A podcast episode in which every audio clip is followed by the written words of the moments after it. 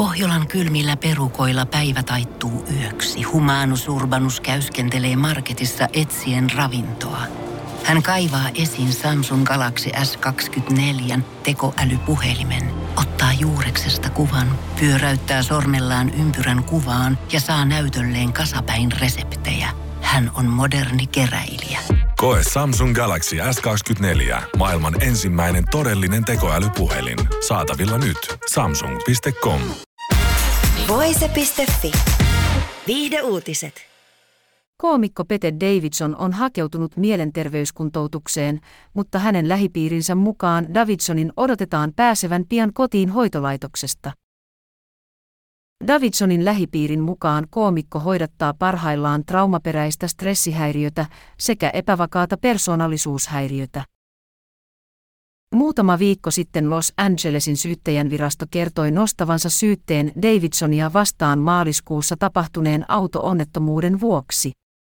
Davidson menetti kovassa ajovauhdissa autonsa hallinnan ja ajoneuvo heittelehti kadunreunan yli, osui palopostiin ja ajautui talon seinään. Autossa oli mukana myös Davidsonin naisystävä Chase Sui Wonders.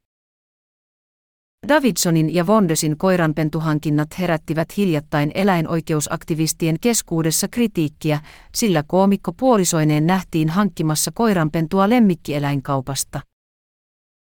Koomikko jätti eläinoikeusjärjestö PETAN vastaajaan tulikiven katkuisen ääniviestin kritiikin seurauksena. Julkisuuteen levinneessä viestissä koomikko kertoi olevansa allerginen hyvin monille koiraroduille ja hän oli halunnut hankkia äidilleen uuden koiran perheen Henry-koiran menehdyttyä hiljattain. Davidson on puhunut julkisuudessa aiemminkin mielenterveysongelmistaan.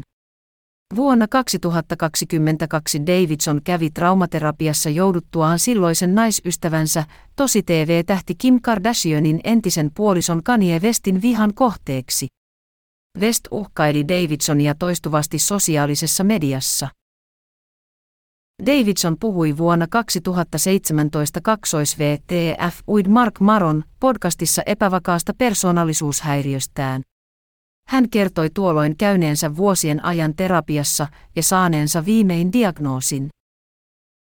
Epävakaassa persoonallisuushäiriössä esiintyy tunteiden epävakaisuutta sekä impulsiivisuutta.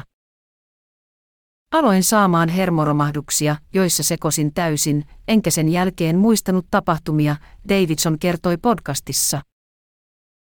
Davidson on myös kertonut isänsä kuoleman vaikuttaneen hänen mielenterveyteensä. Davidsonin palomiehenä työskennellyt isä menehtyi vuonna 2001 syyskuun 11. päivän terrori-iskussa ollessaan pelastustehtävissä tapahtumapaikalla.